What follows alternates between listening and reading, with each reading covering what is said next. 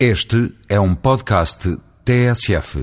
José Brarte, mais conhecido por João Brarte, é português e emigrou para a África do Sul, onde administrou minas de ouro e fez muito dinheiro. Pelo caminho percebeu que vale a pena investir em arte. Tornou-se no décimo homem mais rico do país, o proprietário da centésima maior coleção de arte do mundo e passou a comendador. Com o Estado fez um acordo da China e, como nasceu na Madeira, comporta-se como se já tivéssemos chegado à ilha de Jardim. Sócrates e Cavaco aceitaram que Portugal cuidasse, expusesse e melhorasse o acervo de um empresário. O Estado arca com todas as despesas, mas Berardo continua a ser proprietário e até gestor. O Estado paga um dos melhores locais para a exibição das obras, no Centro Cultural de Belém, dirigido por Mega Ferreira.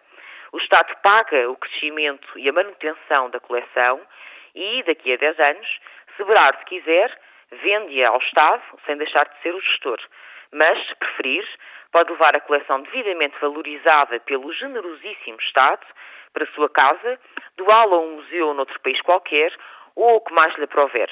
Berard tem tudo a ganhar e nada a perder, o Estado tem tudo a pagar e nada garantido.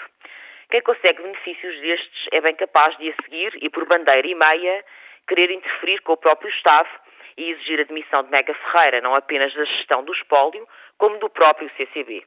Enfim, se Berardo se habituou a fazer o que quer do Estado, não está agora para cooperar com um dos seus aliados. E Mega Ferreira já foi muitas vezes comissário nos descobrimentos, na Expo e agora na disputadíssima lista do ex-ministro de Sócrates à Câmara Municipal de Lisboa. Está visto, a harmonia entre um comendador e um comissário requer muita arte. Mesmo assim, nenhum dos dois deixou de fazer o seu papel. Mega Ferreira demite-se porque, de acordo com as suas próprias palavras, só aceitou o cargo com o intuito de dar ao exterior a imagem de uma certa unidade. Ou seja, aceitou ser o guardião das aparências. Brardo, que ontem ganhou uma fundação e amanhã compra um clube de futebol, insiste em fazer aquilo que sempre fez e bem, negócios. Só o Estado é que não compra a sua parte e consente ser reduzido a uma boa oportunidade.